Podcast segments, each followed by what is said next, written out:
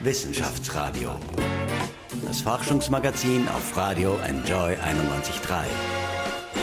Mit freundlicher Unterstützung des Bundesministeriums für Bildung, Wissenschaft und Forschung. Sind Sie schon ein bisschen in Sommerstimmung? Hm? Freuen Sie sich auf den Urlaub, auf den wohlverdienten? Ja, ich hoffe doch schon und ich hoffe, dass Sie ihn bald antreten können. Willkommen zu unserem großen Sommerspecial im Wissenschaftsradio. Ich bin Paul Buchacher. Freue mich, dass Sie mit dabei sind. Bei mir heute zwei interessante Gäste. Und zuerst spreche ich mit Gast Nummer eins, mit Michael Weigand, Experte für Luftfahrttechnik am Institut für Konstruktionswissenschaften an der Technischen Uni Wien. Wann sind denn eigentlich Turbulenzen beim Flug in den Urlaub wirklich ein großes Problem? Was hält er denn eigentlich von Niki Lauders neuer Fluglinie Laudamotion? Und über das Reizthema dritte Piste am Flughafen Wien würde ich auch gerne mit ihm sprechen. Spannende Fragen an meinen Gast. Herzlich willkommen. Ja, grüß Gott. Lieber Herr Weigand, ich sehe da hinten ein sehr nettes Schild, geprüfter Österreicher seit 2008. Sie sind zwar gebürtiger Deutscher, aber fühlen Sie sich schon als geprüfter und gebürtiger Österreicher? Ja, doch, das äh, kann ich sicher sagen. Also wir äh, fühlen uns hier sehr, sehr wohl, ja. da wir vorher im Rheinland gelebt haben, die eine, eine ähnliche Mentalität besitzen, fühlen wir uns doppelt wohl. Wunderbar, so soll es sein in Wien. Für viele ist ja Fliegen ganz selbstverständlich, Herr Weigand, gerade für Businessleute zum Beispiel, aber trotzdem fürchten sich viele auch vor den sogenannten Turbulenzen. Und immer wieder gibt es schwere Flugzeugunglücke, gerade eben erst vor wenigen Wochen in Kuba zum Beispiel. Wann sind denn diese Turbulenzen, wo viele innerlich zusammenzucken, auch wenn sie sich vielleicht nicht nach außen hin anmerken lassen, wirklich ein Problem? Ja, eben dann, wenn das Flugzeug zum Schlingern anfängt, wenn es so Auf- und Abbewegungen gibt, wann ist es wirklich etwas schlimmer oder dramatischer, Herr Weigand? Können Sie da ein bisschen vielleicht auch Ängste nehmen? Zum einen äh, sollten wir vielleicht erstmal festhalten, wenn wir den Bereich von Europa betrachten, dass es in den letzten Jahren keine schweren Zwischenfälle gegeben. Das alles ist auch in einem Bericht gerade äh, anlässlich der Luftfahrtausstellung in Berlin veröffentlicht worden und an dieser Studie hat auch das äh, Bundesministerium für Verkehr, Innovation und Technologie äh, federführend teilgenommen. Wenn man an die Turbulenzen im Flug denkt, so sind einmal die Flugzeuge für diese Belastungen ausgelegt. Äh, es ist sicherlich manchmal unangenehm, aber ähm, man muss sich davor wirklich nicht fürchten. Und was man auch immer noch äh, dazu sagen kann, unmittelbar vor der Landung, beruhigt sich das dann auch immer wieder, weil es einen sogenannten Bodeneffekt gibt, der unmittelbar vor der Landung das Flugzeug nochmal zusätzlich beruhigt. So, es ist also unange es mag unangenehm sein, aber es, es, ist nicht wirklich riskant oder gefährlich. Wir sitzen hier in Ihrem Büro, Herr Weigand, und ich sehe hier mehrere Hubschraubermodelle und über die werden wir später auch noch sprechen, vor allem auch über das Modell Christophorus, das ja auch als Rettungshubschrauber bekannt ist. Was sind denn so weitere große Gefahren, weil wir gerade davon gesprochen haben, für moderne Flugzeuge? Ich habe gelesen, dass immer noch das große Problem ist mit dem Vogelschlag. Können Sie mir erklären, warum Vogelschwärme Flugzeugen, auch sehr modernen Flugzeugen, immer noch gefährlich werden können? Ähm, sie können äh, gefährlich werden, insbesondere wenn es große Vögel sind und Schwärme in ein Triebwerk geraten. Wir alle haben noch die Bilder von der Landung in New York äh, im Hudson River sicherlich vor Augen. Das war aber ein Schwarm von vielen großen Vögeln. Ansonsten ist das normalerweise eigentlich keine große Gefahr, da insbesondere die Triebwerkhersteller das auch nachweisen müssen, dass ein solcher Vogelschlag verkraftet werden kann und genauso muss auch der gesamte vordere Bereich des Flugzeuges ähm, oder alle Aufprallbereiche müssen ähm, experimentell überprüft werden, dass also ein solcher Vogelschlag ausgehalten werden kann. Und der zusätzlich ähm, wird im Umfeld der Flughäfen durch die Flughafenbetreiber werden viele Maßnahmen ergriffen, um ökologisch, ökologisch verträglich ähm, äh, Vögel von gefährlichen Anflug- und äh, Abflugbereichen fernzuhalten. Ja, sodass, das, sodass da eigentlich alles äh, getan ist. Und dieser nun mal sehr bekannte Fall in New York ist sicherlich eine sehr, sehr große Ausnahme. Was würden Sie sagen, was unterscheidet denn heutige Airbusse oder Flugzeuge im Vergleich zu früheren Modellen? Wenn wir ein Modell aus den 70er, 80er Jahren des vorigen Jahrhunderts mit dem von 2018 vergleichen, was hat sich getan? Wo sehen Sie die wesentlichen zwei, drei Neuerungen, technischen Errungenschaften, wo Sie sagen, das ist wirklich sozusagen outstanding, da kann man wirklich sagen, da ist enorm viel weitergegangen, was Sicherheit betrifft und so weiter? Nun, was man sicherlich sagen kann, ist, dass äh, die ähm, gesamte Auslegung und Gestaltung des Flugzeuges wesentlich effizienter ist als früher, sowohl was die äh, aerodynamische Auslegung betrifft, aber auch insbesondere was die Triebwerke betrifft. Man hat heute mit modernen ähm, Technologien die Möglichkeit, Triebwerke wesentlich effizienter und auch leiser zu betreiben. Ähm, der eine oder andere hat vielleicht auch registriert, dass diese Triebwerke immer größere Durchmesser bekommen. Das ist gewollt, weil je größer ich quasi diesen sogenannten äußeren Mantelbläser gestalten kann, umso effizienter wird äh, das äh, Flugzeug.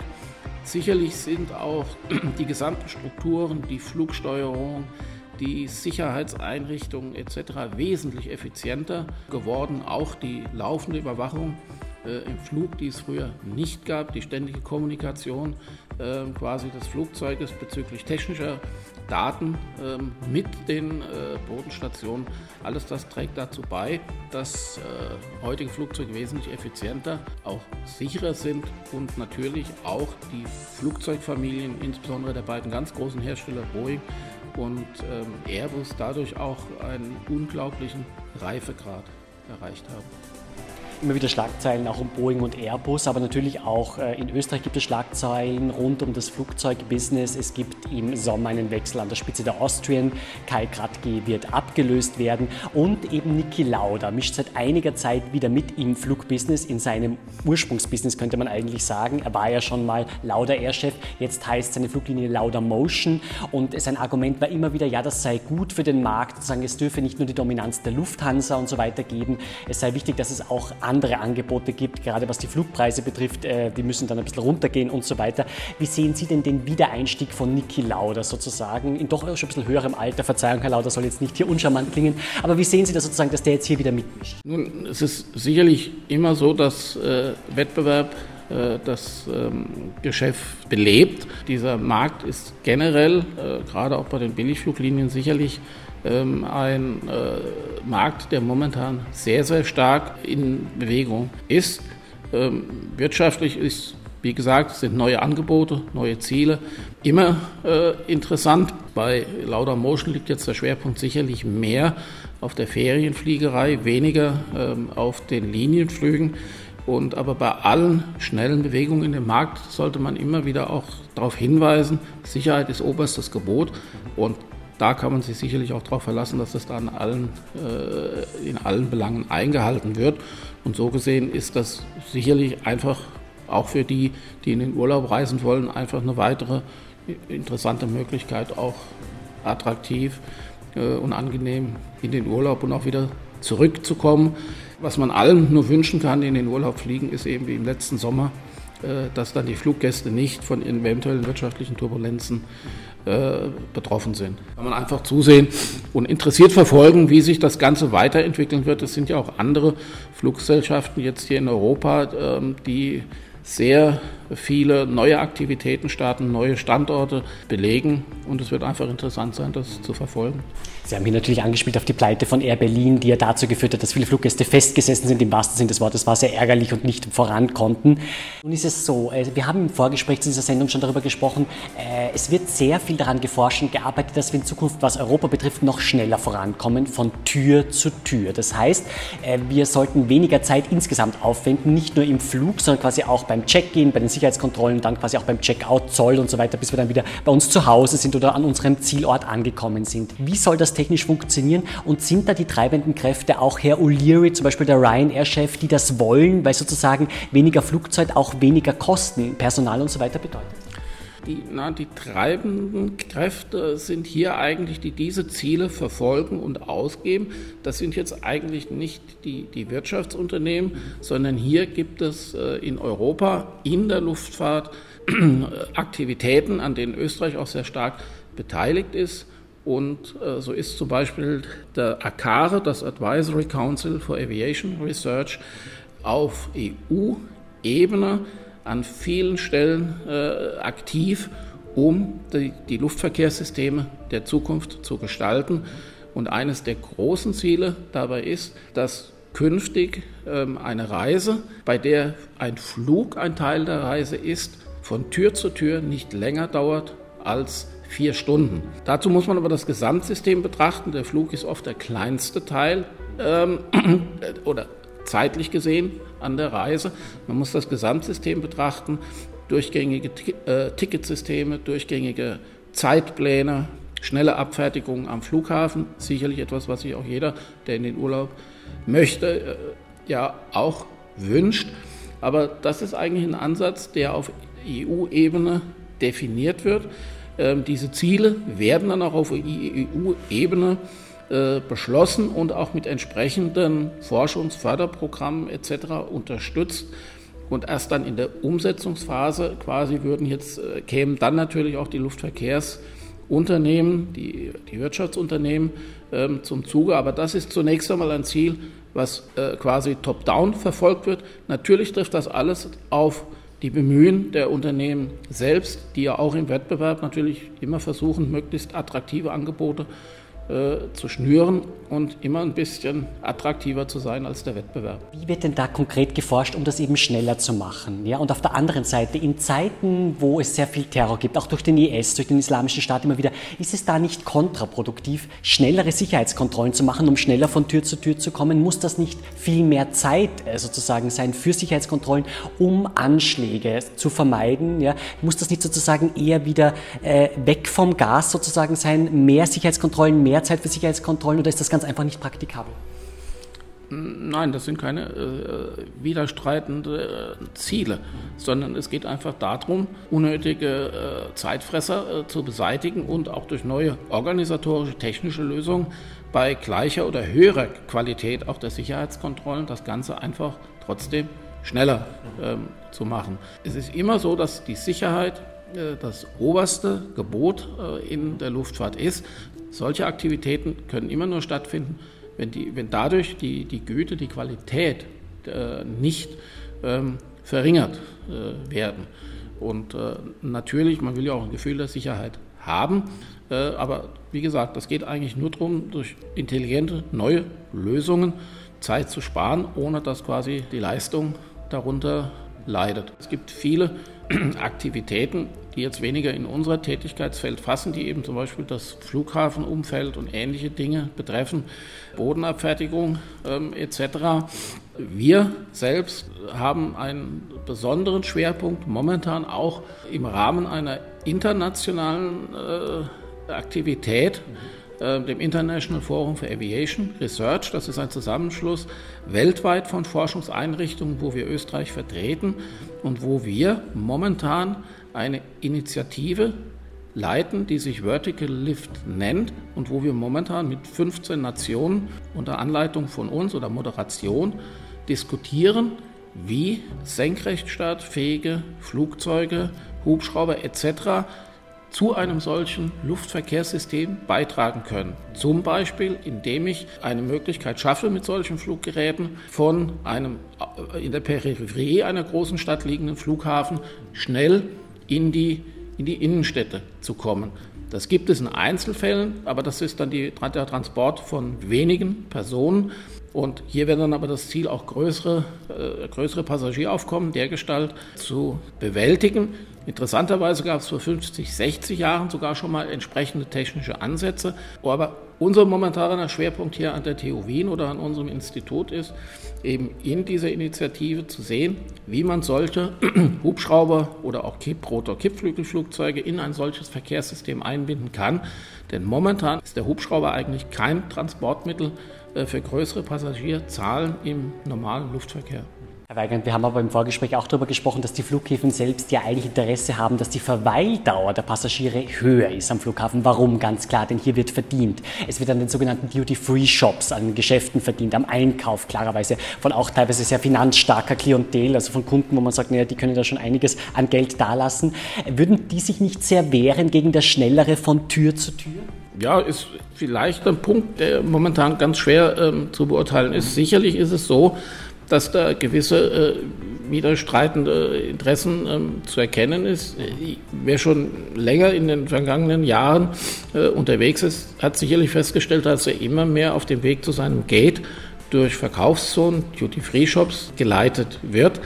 Aber hier wird es vielleicht auch ein bisschen darum gehen, vielleicht kann man das auch in der Weise irgendwo äh, miteinander vereinbaren, dass man auf der einen Seite die Möglichkeit schafft, dass jemand schnell zum Gate kommt, aber jemand, der eben das Angebot äh, am Flughafen nutzen will, der muss dann eben auch ein bisschen mehr Zeit investieren und einfach ein bisschen früher da sein und dann kann er das nutzen.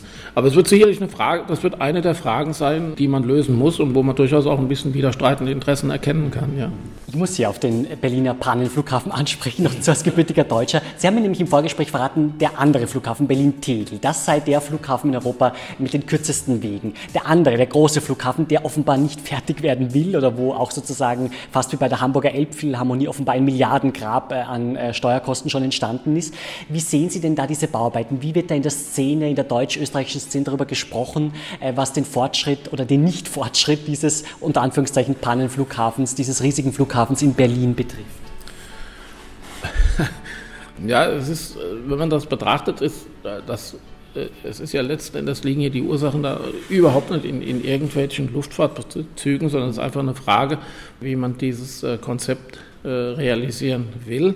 Für mich, als jemand, der aus Deutschland kommt, ist es auch da ist sehr interessant, das zu beobachten und auch durchaus zu registrieren, dass man manche Dinge, siehe auch Bahnhöfe in Österreich, wesentlich schneller realisiert, als das in meinem Heimatland der Fall ist. Es ist sicherlich auf jeden Fall problematisch, weil das Luftverkehrsaufkommen steigt und ja dieser Flughafen mittlerweile, obwohl er gar nicht fertig ist, in Betrieb geht, auch jetzt schon äh, für äh, zu klein äh, ähm, bewertet wird. Schwer eigentlich zu, zu kommentieren, mhm. ähm, weil es, es, ist eigentlich in, schwer verständlich in, in, in, Ländern, die technologisch eigentlich so stark sind und in einem Land, das äh, technologisch äh, eigentlich so stark ist. Hoffen wir, dass dieser Flughafen die Ausnahme ist, der die Regel bestätigt. Wir kennen aber auch das Umgekehrte. Wir kennen einen Flughafen in Kassel-Calden, der zeitgerecht fertiggestellt wurde, der aber was den Bedarf äh, betrifft oder die Belegung, Auslegung äh, oder Ausnutzung betrifft, weit hinter dem zurückhängt, äh, was eigentlich erwartet wurde. Wann brechen Sie denn in den wohlverdienten Sommerurlaub auf, Herr Weigand? Vielleicht auch mit Ihrer Familie und wohin geht es denn dann für Sie? Ja, für uns sind natürlich die Zeiten, äh, in denen keine Lehrveranstaltungen äh, stattfinden. Das ist äh, im Zeitraum Juli bis September, wo wir natürlich viele Forschungsaktivitäten etc. haben. Das ist ein bisschen der Zeitraum, wo wir dann in den Urlaub aufbrechen können. Da ich beruflich viel fliege, viel mit der Luftfahrt zu tun habe, ist dann allerdings unser primäres Verkehrsmittel ist ein Wohnmobil. Es gibt auch in der, in der näheren Gegend sehr, sehr viele schöne Ziele, Stellplätze, viel, ähm, viel Sehenswertes. Und, äh, aber natürlich fahren wir auch in die, in die angrenzenden Länder und auch in Deutschland eigentlich in, in, alle Bereiche. Frankreich ist ein sehr schönes Land äh, für Leute, die äh, mobil unterwegs sind. So dass man da, das ist ja das Schöne, dass man mit Wohnmobil das auch kurzfristig festlegen kann, wo man hinfahren will. Gleich meldet sich mein Kollege Michel Mehle vom Flughafen Wien. Dort gibt es eine Erlebniswelt geschaffen vom Tom-Turbo-Erfinder Thomas Brezina. Und Michel meldet sich vom, Achtung, Förderband aus einem Koffer. Wird man ihn da überhaupt hören können? Sie erfahren es gleich. Wissenschaftsradio. Forschung einfach erklärt. Präsentiert von der Fachhochschule Wien der WKW Radio Enjoy 91.3.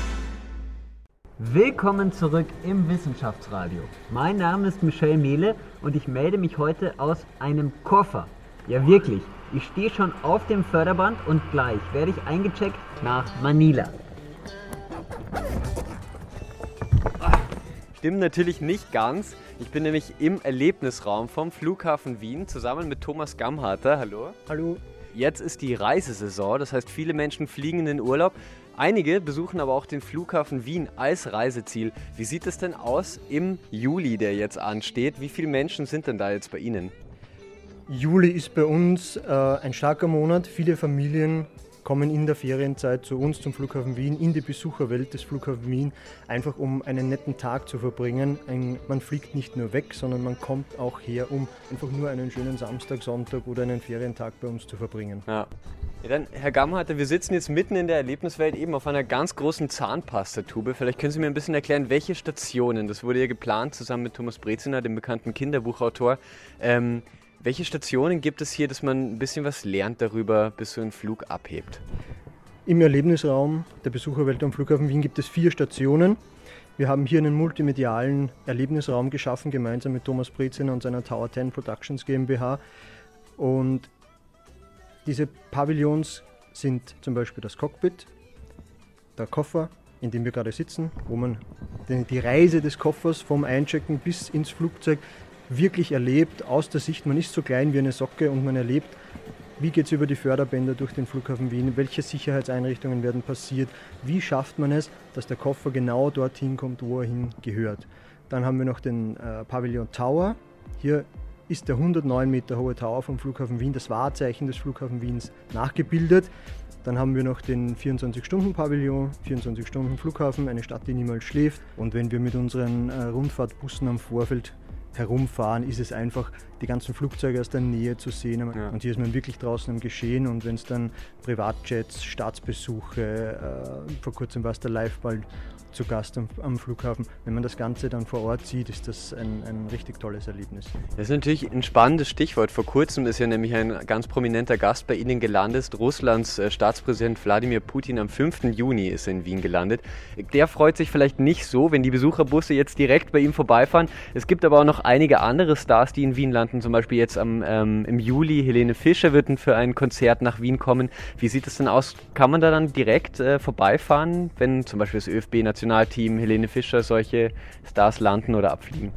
Grundsätzlich versuchen wir immer mit unseren Bussen, wenn zum Beispiel das Nationalteam oder eben ein Stargast kommt oder, oder abfliegt, äh, unseren Gästen auch das zu bieten, um äh, auf die Position zu fahren, sofern es möglich ist. Es ist nicht immer möglich, manche bekommen einen privaten Flieger zur Verfügung gestellt, die gehen dann über das VIP-Terminal raus, da haben wir auch keinen Zugriff drauf. Aber wenn am Vorfeld etwas passiert, etwas Außergewöhnliches, äh, vor zwei Jahren war zum Beispiel die Band Iron Maiden mit einem speziellen Flieger da, da haben wir dann auch extra Touren angeboten und sind rausgefahren, um den Fans eben das Erlebnis bieten zu können, einmal wirklich vor Ort zu sein, wenn die Stars landen oder wieder abfliegen. Ja.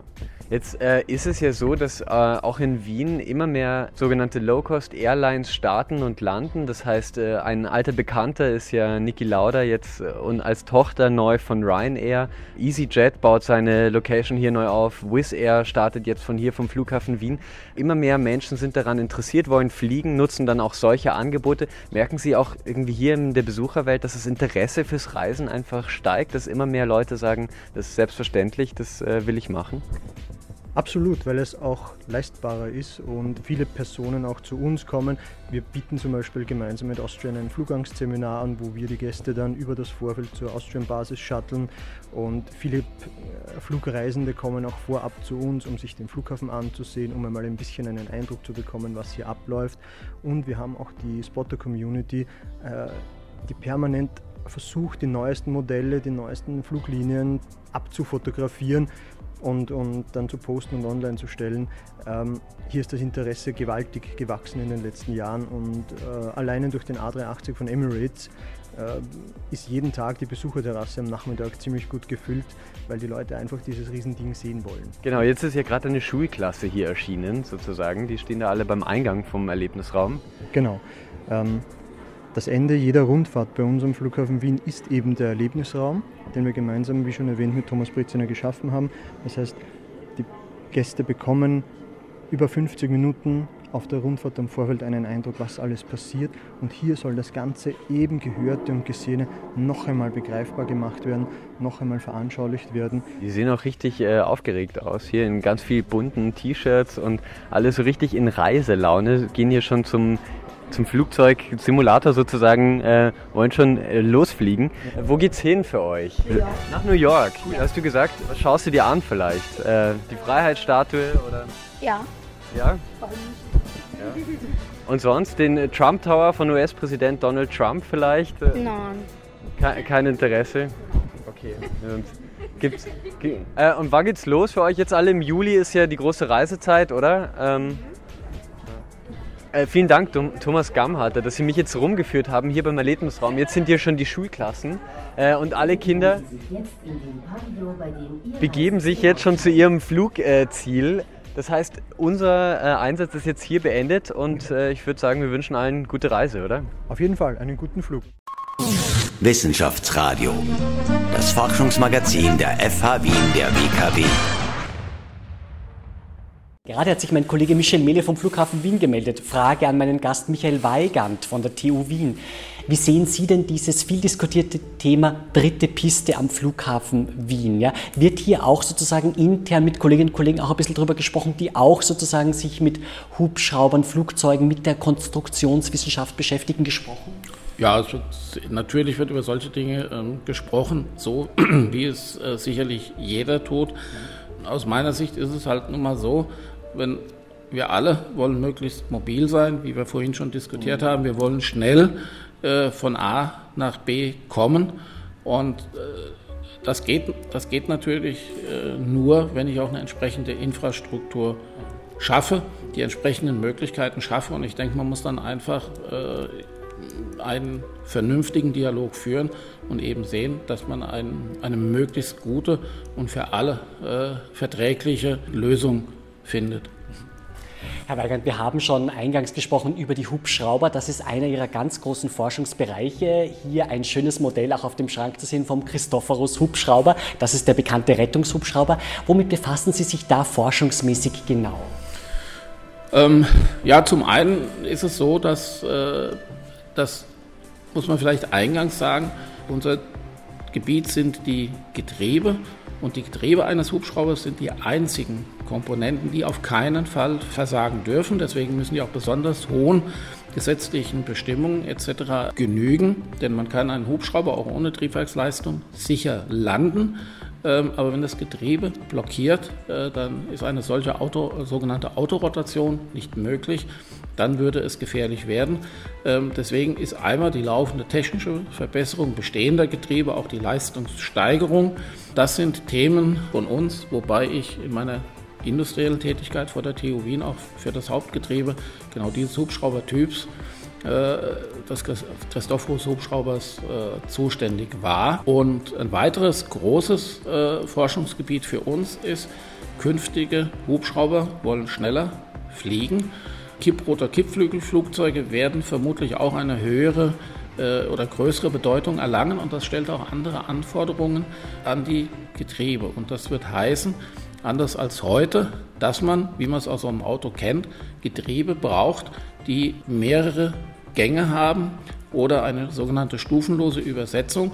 Daran forschen wir und das ist eine große Herausforderung, sowohl technischer Art, aber auch im Hinblick eben auf die Erfüllung der sogenannten Bauvorschriften, die von den äh, europäischen äh, Luftfahrtbehörden äh, vorgegeben sind.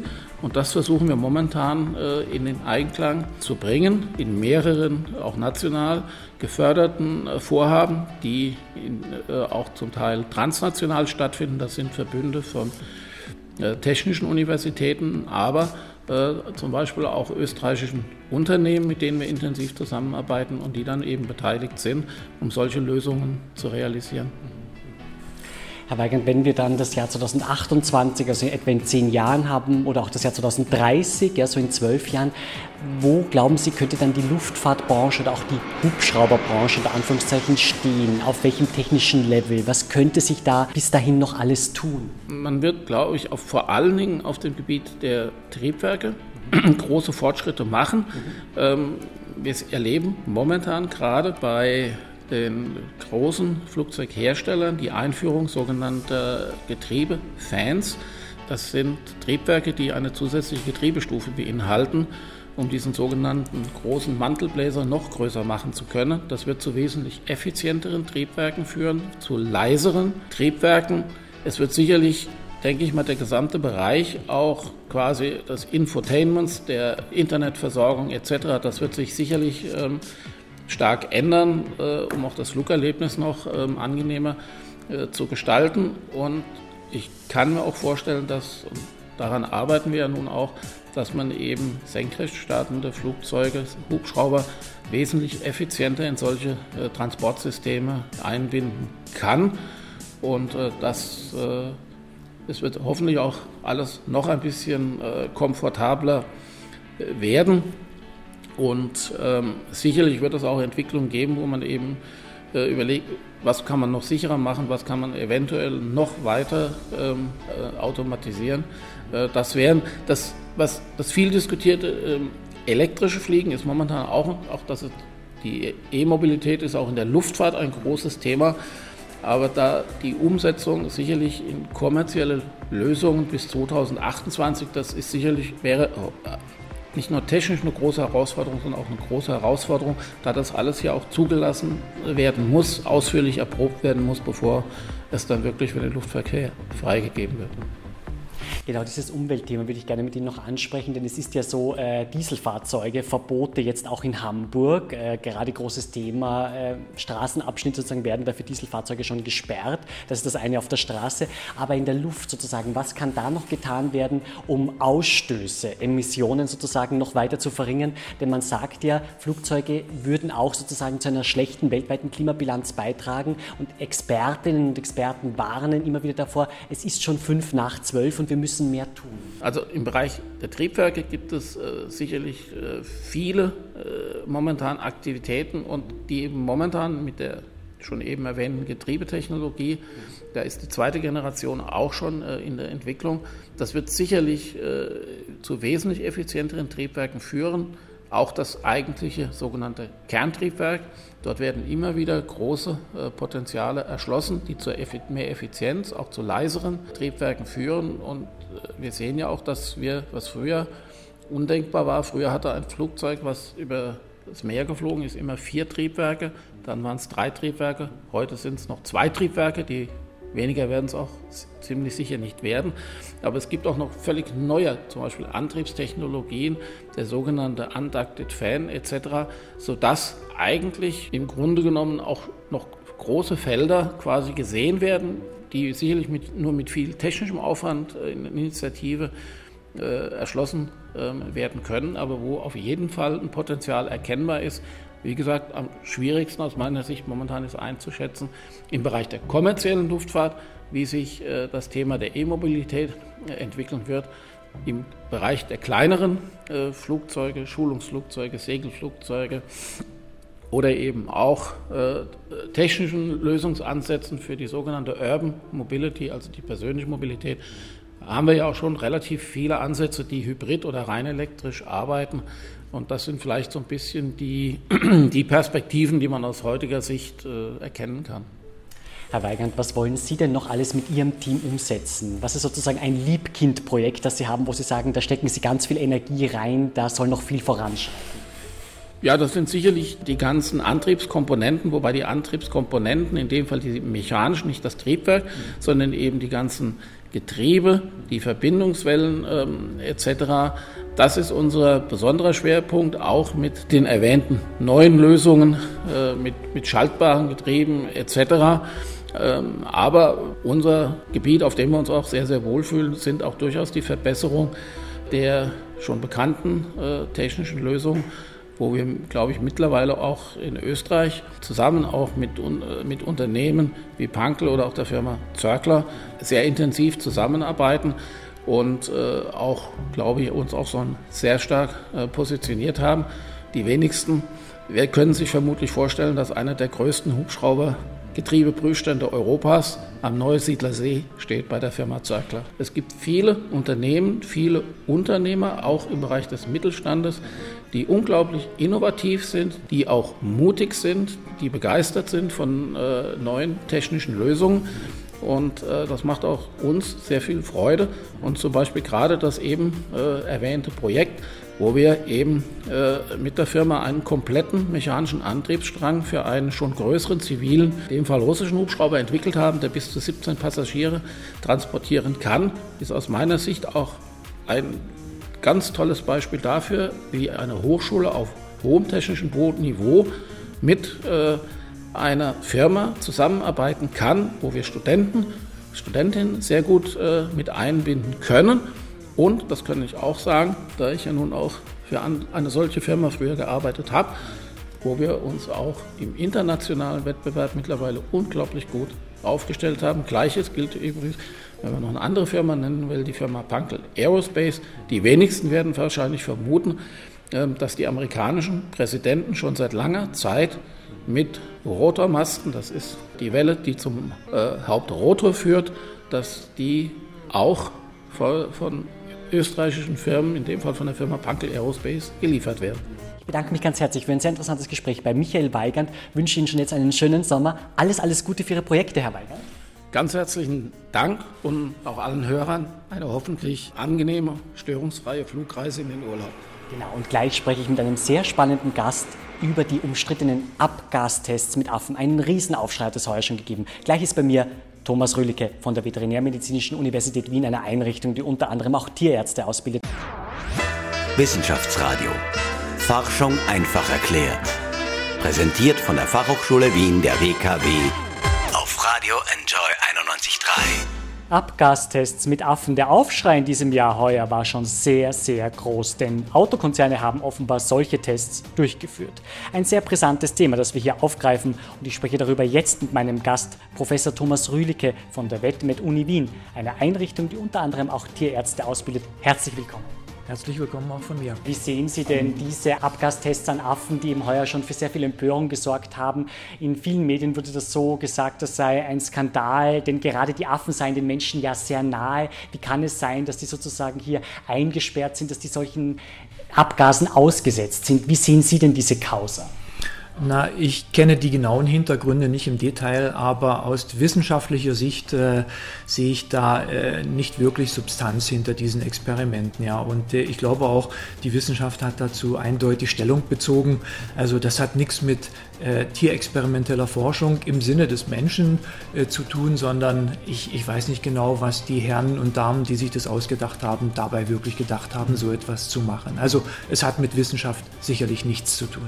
Braucht es hier gerade, damit sozusagen so etwas eher unterbunden wird, vielleicht strengere Regeln? Muss hier noch genauer kontrolliert werden oder sagen Sie, naja, zumindest in Deutschland und Österreich gibt es ohnehin schon sehr strenge Kontrollen. Es kann nicht einfach so ein Tierversuch stattfinden, zumindest wenn er legal sein soll, sondern es wird ohnehin schon sehr genau geschaut. Ja, noch viel weiter. Wir haben äh, seit 2010 die Empfehlungen der EU-Kommission, die äh, bis 01.01.2013 von allen EU-Mitgliedstaaten in nationales Recht überführt werden mussten. Ja, und wir haben uns äh, ganz streng daran zu halten. Und es gab auch schon vorher die Tierversuchsgesetze, die sehr, sehr streng praktisch vorgeben, was man an Versuchstieren machen darf und unter welchen Auflagen man es überhaupt machen darf.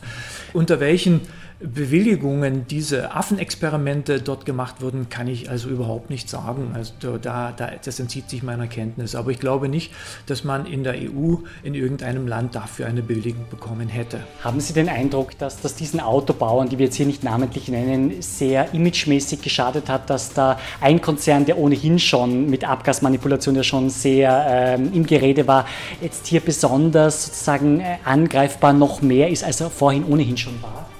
Na, es hat sicherlich nicht äh, zum Image beigetragen, aber was mich viel mehr stört, ist, dass äh, der, das Thema Tierversuche in die Öffentlichkeit kam und die vielen Experimente, die wissenschaftlich fundiert gemacht werden zum Wohle von Mensch und Tier, hier natürlich gleichzeitig mit in Misskredit gekommen sind. Das ist eigentlich das, was mich am meisten ärgert in dem Zusammenhang. Ich glaube, äh, der Affenversuch selber wird bei den äh, Käufern von Autos bald wieder in Vergessenheit geraten sein. Ja, aber was bei uns hängen bleibt, ist viel, viel, viel schwerwiegender. Ich habe eben auch in der Vorbereitung auf diese Sendung mit Ihnen ein Vorgespräch geführt und haben wir gesprochen, dass es durchaus auch Sonnencreme-Tests an Pferden zum Beispiel gibt, aber die sind nicht dafür gedacht, dass dann diese Sonnencremes von Menschen verwendet werden. Es sind ganz spezielle Sonnencremes, um Pferde vor dem Sonnenlicht zu schützen, das sehr stark ist und auch Pferde können einen Sonnenbrand haben. Welchen Unterschied sozusagen macht das, wenn ich ein Produkt teste, das für Menschen gedacht ist, das ich vorab an Tieren teste und sozusagen Versuche mache, die nur Tiere betreffen, weil die auch nur bei Tieren angewendet angewendet werden. Genau. Also wir unterscheiden prinzipiell, wenn wir Tierversuche machen, was ist das Zielobjekt? Meistens der Mensch, ja, und dann ist das Tier sozusagen das Modell. Wenn wir jetzt eine Sonnencreme für Pferde entwickeln, dann entwickeln wir sie an Pferden für Pferde. Das Pferd ist also nicht das Modell, sondern das Pferd ist das Zielobjekt, für das dann später diese Creme eingesetzt werden soll. Jetzt sagen viele Menschen Tierversuche, das ist ganz furchtbar. In der öffentlichen Wahrnehmung ist es eben so, man ist schon sehr geprägt durch viel Skandalberichterstattung aus den letzten Jahrzehnten und sagt, sich, muss das denn sein? Das sind doch Lebewesen. Was wäre, wenn man da äh, an Menschen Versuche machen würde? Äh, das ist ja ganz furchtbar. Es hat ja im äh, Dritten Reich zum Beispiel auch äh, ganz furchtbare Versuche an Menschen gegeben unter der Nazi-Herrschaft. Also sozusagen, äh, wir sind da schon auch vorbelastet bei dieser Thematik. Äh, wie sehen Sie das, diese Diskussion, dass man Tierversuche generell verbietet? Sagen Sie, das geht einfach nicht, weil man muss gewisse Sachen abtesten oder gäbe es Alternativen, andere Möglichkeiten? Es gibt heute Alternativen, aber nicht, um grundsätzlich Tierversuche komplett zu ersetzen. Mhm. Das muss man einfach wissen. Äh, insbesondere in der Medikamentenentwicklung, in der Sicherheitsprüfung brauchen wir nach wie vor äh, das Tierexperiment. Es gibt auch Menschenversuche im gewissen Sinne, in Anführungsstriche. Mhm. Wenn sie in die klinische Phase reingehen, beginnt man da in der klinischen Phase 1 erst mit einer ganz, ganz kleinen Gruppe von Menschen, geht dann in die klinische Phase 2, bevor dann wirklich Medikamente nach der klinischen Phase 3 wirklich zu zugelassen werden. Ne? Aber äh, auch diese Menschen, die am Anfang dieser Versuche stehen, will man natürlich nicht unnötig gefährden. Ja? Und äh, wir wissen heute, dass die Tierversuche so etwa 70 Prozent aller negativen Wirkungen herausfiltern können. Also ein Großteil ist damit schon weg. Alternativen, ja, die gibt es. Äh, aber es ist natürlich immer sehr schwer, mit einer Zellkultur einen komplexen Organismus zu ersetzen. Ja, dort, wo es geht, wo es Sinn macht, da wird es heute gemacht, muss gemacht werden. Äh, aber es gibt viele Bereiche, wo wir die Tierversuche eben noch nicht vollständig ersetzen können. Können Sie ein paar plakative Beispiele nennen, damit wir uns das besser vorstellen können? In welchen Bereichen ist es noch nicht ganz möglich, auf Tierversuche ganz zu verzichten? Na, einmal haben wir ja die Tierversuche, die vorgeschrieben sind, ja, von der FDA in den USA, von den Gesundheitsbehörden in Europa. Äh, hier geht es vor allen Dingen äh, darum, eben Nebenwirkungen von, Medikamenten oder äh, schädliche Wirkungen von neuen Chemikalien entsprechend auszuschließen oder in Giftklassen einzuteilen, sodass man weiß, wie man sich verhalten muss, wenn man mit solchen Substanzen umgeht. Da kommt man im Moment nicht dran vorbei, solange man nicht entsprechende Alternativen dafür entwickelt und, und validiert hat. Das andere ist die Grundlagenforschung. Wir sind natürlich daran interessiert, wie ein gesunder Organismus oder im Krankheitsfall Fall ein erkrankter Organismus funktioniert und reagiert, äh, um überhaupt äh, an, den, an den Grund äh, oder an die Ursache einer Erkrankung heranzukommen, braucht man sehr häufig den, den komplexen Organismus. Und auch um eine Therapie zu entwickeln, wiederum braucht man den komplexen Organismus. Da kann man, und man wird doch heute in vielen Vorstufen in vitro arbeiten, aber der endgültige Beweis, der muss dann als erstes im Tier Modell und dann später natürlich am Menschen erbracht werden. Was muss denn jetzt alles an Vorbereitungen getroffen werden, damit eben Firmen oder Forschungseinrichtungen, wie zum Beispiel jetzt hier die Veterinärmedizinische Universität Wien, die eben auch unter anderem auch Tierärzte ausbildet, Tierversuche machen dürfen? Welche Regeln sind einzuhalten? Das ist eine ganze Latte an Regeln. Wir beschränken uns vielleicht hier in diesem Gespräch, damit es nicht zu ausufern wird, auf die drei, vier wichtigsten. Was würden Sie da nennen? Mhm. Na, zuerst müssen wir uns natürlich ganz strikt an das Tierversuchsgesetz halten. Ja? Und das schreibt vor, dass dass wir für jedes Experiment eine Bewilligung brauchen. Diese Bewilligung, äh, die beruht auf einer umfassenden Beschreibung des Experimentes, das wir vorhaben mit allen Details. Äh, das geht durch die interne Ethikkommission und wenn die das gut heißt, dann äh, an das Bundesministerium, die dann den endgültigen Entscheid fällen. Diese Experimente unterliegen dann auch entsprechenden Kontrollen, äh, ob das alles richtig gemacht wird und äh, die müssen dann auch durch einen Abschlussbericht entsprechend dann dokumentiert werden. Das ist das Erste, was ich nennen würde. Das Zweite ist, dass es natürlich äh, nur Tierexperimente in solchen Einrichtungen geben darf, die entsprechend dafür qualifiziert sind, sprich die entsprechenden Haltungsbedingungen für die Tiere haben, aber vor allen Dingen auch die entsprechenden qualifizierten Experten dafür haben. Das ist auch e extrem wichtig, ja. Und äh, das wäre vielleicht auch der dritte Punkt, also die Qualifikation der Leute, die Tierversuche durchführen, ist überhaupt für mich das Wichtigste. Denn wenn man qualifiziert ist, mit Tieren umzugehen, dann bedeutet das gleichzeitig, dass die Tiere so wenig wie möglich im Experiment belastet werden. Wie groß würden Sie denn schätzen, ist denn das Problem mit den illegalen Tierversuchen weltweit? Gibt es da valide, also relativ gut geschätzte Zahlen, wo man sagen kann, ja, das ist eine ungefähre Schätzung, die könnte schon hinkommen, dass das vielleicht auch in Ländern stattfindet, wo das mit dem Tierschutz nicht ganz so streng gehandhabt wird? Also wirklich eine gute Aussage dazu kann ich nicht machen. Denn gerade in, äh, im Bereich von Asien, ja, also China, äh, Indien, die sehr, sehr stark aufstrebend sind, auch im Bereich der biomedizinischen Forschung, sind natürlich Tierschutzgesetze, wie wir sie kennen, noch nicht vorhanden. Und wie das da im Detail gemacht wird, entzieht sich meiner Kenntnis. Ich kann auf jeden Fall sprechen für die EU und äh, auch für Nordamerika. Und äh, illegale Tierversuche machen eigentlich keinen Sinn, weil wir natürlich die experimentellen Ergebnisse später publizieren wollen. Und in der Publikation müssen wir angeben, unter welcher Bewilligung wir experimentiert haben. Also kein wissenschaftliches Journal wird uns irgendwelche Ergebnisse abnehmen, wenn wir nicht belegen können, dass wir auch wirklich eine Erlaubnis hatten, diese Experimente durchzuführen. Deswegen macht es keinen Sinn. Es gibt tatsächlich aber auch bei uns immer wieder noch solche Fälle und äh, ich habe gerade von einem äh, einen Bericht gehört, da hat die Hautklinik an der Universität in Münster illegal äh, ein paar Mäuse gehalten, äh, aus Platzgründen, weil kein, angeblich kein Platz mehr im Tierstall äh, vorhanden war, haben sie dann bei sich auf dem Institut ein paar Mäuse gehalten, illegal. Also illegal heißt in dem Sinne, sie haben sich dem offiziellen Kontrollmechanismus entzogen. Ja? Und das darf nicht sein und die werden im Moment auch ganz heftig sanktioniert. Mhm. Ja. Also man muss hier schon sehr streng sein. Stichwort Deutschland, Ihre Heimat. Wenn wir da jetzt China anschauen und so eine aufstrebende Start-up-Stadt, eine futuristische Stadt, die schon wirklich so zukunftsmäßig anmutet, wie Shenzhen zum Beispiel, sehen Sie Deutschland, Ihre Heimat, eher schlecht aufgestellt, was Forschung, was Breitbandausbau betrifft? Das ist ein sehr beliebtes Talkshow-Thema. Bei Frank Plasberg und Co. wird darüber diskutiert. Hinkt Deutschland hier hinterher? Es gibt sehr harte Stimmen, die sagen, ja, absolut. Wie sehen Sie es denn, was Ihre Heimat Deutschland betrifft? Also ähm, ich habe Deutschland 1988 verlassen, deswegen. Sie sind quasi schon Österreicher, Sie sind seit 30 Jahren im Land. Ja. Deswegen bin ich nicht mehr ganz so gut, aber ich verfolge äh, etwas die Diskussionen und offensichtlich ist es so, dass Deutschland da schon noch etwas hinterherhinkt. Das würde ich schon so sagen. Ja, es gibt sicherlich Bereiche, wo es gut ist, aber es gibt sehr, sehr viele Bereiche im ländlichen Raum, die gar nicht gut erschlossen sind und äh, da muss was gemacht werden. Wissenschaftsradio. Forschung einfach erklärt. Präsentiert von der Fachhochschule Wien der WKW auf Radio Enjoy 91.3. Woran forschen Sie denn aktuell? Also sozusagen, wir haben jetzt Juni bis zur Sommerpause, sofern Sie eine machen. Welchen Themen widmen Sie sich aktuell besonders? Äh, sehr, sehr vielen verschiedenen Themen. Klassische labortierkundliche Themen sind bei uns, wie können wir Tierexperimentelle besser, sprich schonender für die Tiere machen. Wir haben einen Schwerpunkt bei uns, der heißt Transgenetik. Ja, also wir stellen genetisch modifizierte Tiere her, die dann als Modelle für die biomedizinische Forschung äh, genutzt werden. Das ist äh, ein, ein weiter Arbeitsbereich.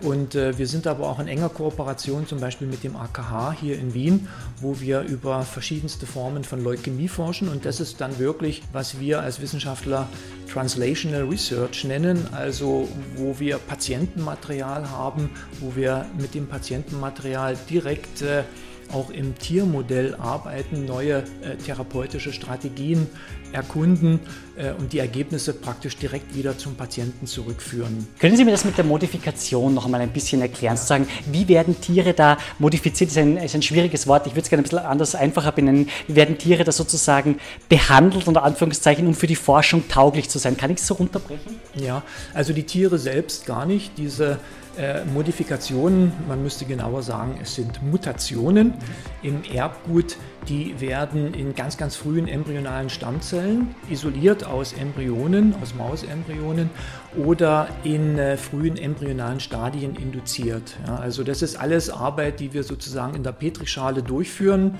äh, dann genau erst anschauen, ob die Mutation wirklich so entstanden ist, wie wir sie möchten. Und wenn wir äh, das dann bestätigt haben, dann machen wir daraus einfach gesagt äh, wieder eine Maus, ja, die dann diese Mutation trägt und auch im Erbgut hat, das heißt weiter vererbt, sodass man dann einen solchen transgenen Stamm aufbauen kann. Vielleicht noch zur weiteren äh, Erläuterung. Wir arbeiten hier bei uns äh, in dem Sinne nur mit Mäusen. Also die Maus ist ja insgesamt äh, das Tier, was am häufigsten in der biomedizinischen Forschung eingesetzt wird, mit gut 75 Prozent aller Tiere in Österreich, äh, die wir einsetzen in der Forschung. Das sind Mäuse und unsere transgenen Tiere, das sind durchwegs 100 Prozent alles Labormäuse. Also Mutationen im Erbgut meint Veränderungen im Erbgut, die gezielt herbeigeführt werden, um sie für die Forschung dann natürlich auch nutzbar zu machen. Wo sehen Sie denn Ihren Forschungsbereich, sagen wir mal in etwa fünf Jahren? Dann haben wir das Jahr 2023, ist schon sehr, sehr weit hin. Aber wird es vielleicht einmal möglich sein, keine Tierversuche mehr zu haben? Werden wir viele Computermodelle haben, wo wir sozusagen sehr passgenau, sehr zielgerichtet sagen können, ja, das dürfte mit fast 99%iger Wahrscheinlichkeit beim Menschen dann so und so wirken? Mhm. Also Prinzipiell arbeiten ja Computer auch nur mit Daten, die man vorher sozusagen im Lebendigen äh, erst ermitteln konnte. Ja, wir müssen den Computer ja mit etwas füttern.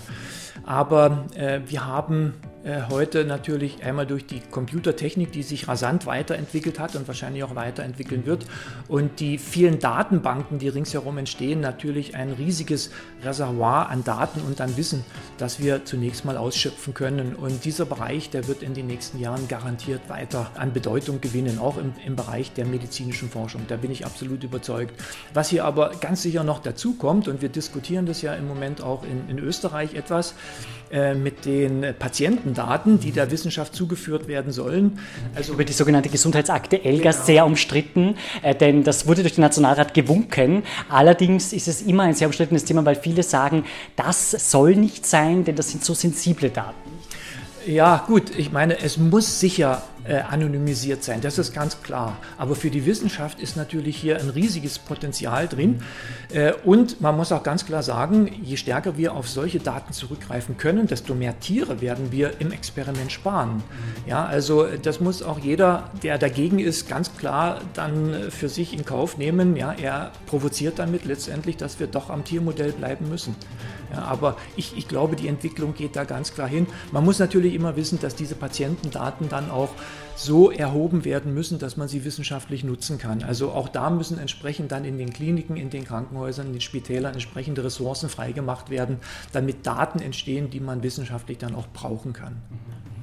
Sehen Sie im Jahr des Facebook-Datenskandals, wenn wir das so nennen wollen, 2018 auch so, dass man sagen muss, der Menschheit wird einfach allmählich bewusst, äh, sozusagen, dass es nicht möglich ist, sozusagen keine Daten herzugeben, dass wir immer einen Preis dafür zahlen müssen, dass wir etwas gratis nutzen können, wie das soziale Netzwerk Facebook, dass wir sozusagen Fortschritte in der Forschung haben. Wir müssen quasi in einen sauren Apfel beißen. Ist das quasi die Ultima Ratio? Ja, äh, natürlich immer mit Grenzen, das ist ganz klar. Ja. Und äh, alle, die auf dem Gebiet arbeiten, müssen natürlich schauen, gerade eben bei Patientendaten, wir wissen ja, äh, der Arzt darf auch nicht über mich sprechen, wenn ich bei ihm war, äh, da muss man ganz klar schauen, dass es sicher anonymisiert wird. Ja. Und ich glaube, auch das ist möglich, dass man das nicht zurückverfolgen kann. Ja. Aber sie sind wichtig, diese Daten, und hier sind sie wirklich wichtig, weil sie letztendlich dann zum Wohle der Menschen eingesetzt werden können. Äh, wenn ich mir dann anschaue, was die Leute alles auf Facebook, also ich bin selbst nicht in Facebook, aber ich habe da mal reingeschaut. Sind Sie überhaupt in einem sozialen Netzwerk drin? Äh, nein, bin ich nicht. Nein, also äh, ich habe sonst genug zu tun und mir fehlt die Zeit, mich da zu engagieren. Verstehe, verstehe, okay. Allerdings sind Sie in der Scientific Community, sind in der wissenschaftlichen Community natürlich vernetzt. Natürlich, sehr, sehr eng vernetzt. Also wir arbeiten von Österreich aus im Prinzip mit Leuten in der ganzen Welt zusammen. Ja, und permanent. Und das ist auch ganz, ganz wichtig, dass wir uns austauschen. Äh, Im Bereich der Tierversuche ganz äh, wichtig auch deshalb, weil wir natürlich nicht etwas doppelt machen wollen, was vielleicht woanders schon gemacht wird oder wo wir uns gegenseitig so ergänzen können, dass wir effizienter sind. Auch wenn das vielleicht eine bisschen frevelhafte Frage ist, ich stelle sie trotzdem, denn ich äh, komme immer mit Leuten zusammen, die auch in der Wissenschaft tätig sind und sie sagen, man hat heute den Druck so sehr zu publizieren, zu veröffentlichen. Ja, ja sie bestätigen mir das und man kommt nicht mehr zu anderen Dingen. Ist es wirklich so schlimm, weil sozusagen der Gradmesser dessen, was man auf dem Markt gilt, ist eben die Publikation? Ja, leider muss ich jetzt sagen. Es gibt ja dieses äh, berühmte Sprichwort Publish or Perish, ja, also publiziere oder geh unter.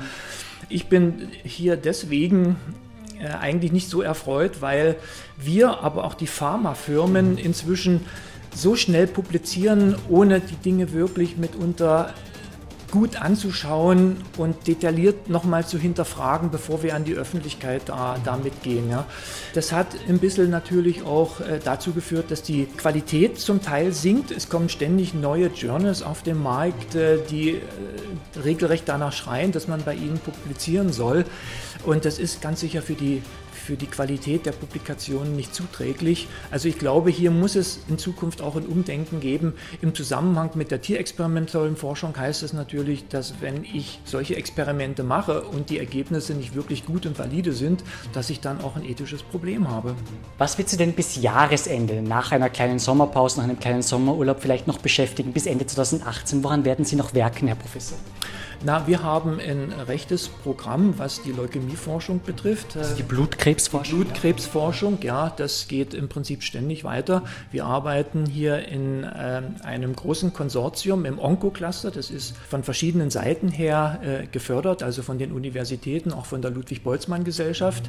Und das ist, glaube ich, ein ganz, ganz wichtiges Thema. Äh, und äh, gerade die Med-Uni Wien ist hier ziemlich, ziemlich weit vorne weltweit. Also ähm, das ist ein Thema, was uns weiterhin beschäftigt. Und der Plan für dieses Jahr steht eigentlich, was wir danach alles äh, vorhaben.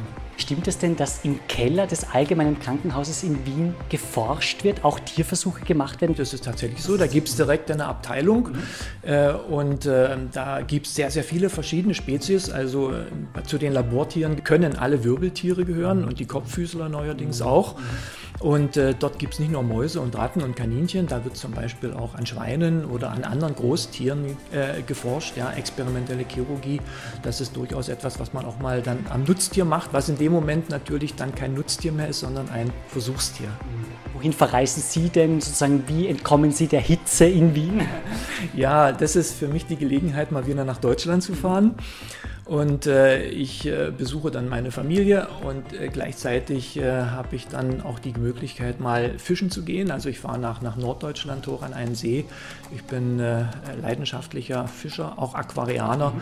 Und äh, das ist eigentlich das, was ich im Urlaub dann am liebsten mache. Ich bedanke mich ganz herzlich fürs Gespräch bei Professor Thomas Rühlicke und wünsche Ihnen alles Gute für Ihre Aufgaben. Danke fürs Gespräch und Ihnen auch einen schönen Sommer. Genau, das wünsche ich Ihnen auch. Vielen Dank, dass Sie beim Wissenschaftsrat in diesem ersten Halbjahr 2018 mit dabei sind. Wir gehen jetzt in die Sommerpause. Ich freue mich dann auf Sie. Im September, da hören wir einander wieder mit vielen, vielen spannenden Themen. Verpassen Sie keine einzige unserer Ausgaben. Und im November haben wir dann eine ganz besondere Sendung, eine zweiteilige Sendung für Sie zu 100 Jahren Österreich mit einem ganz besonderen Countdown. Ich freue mich auf Sie. Schönen Sommer. Wissenschaftsradio, das Forschungsmagazin. Alle Infos unter enjoyradio.at.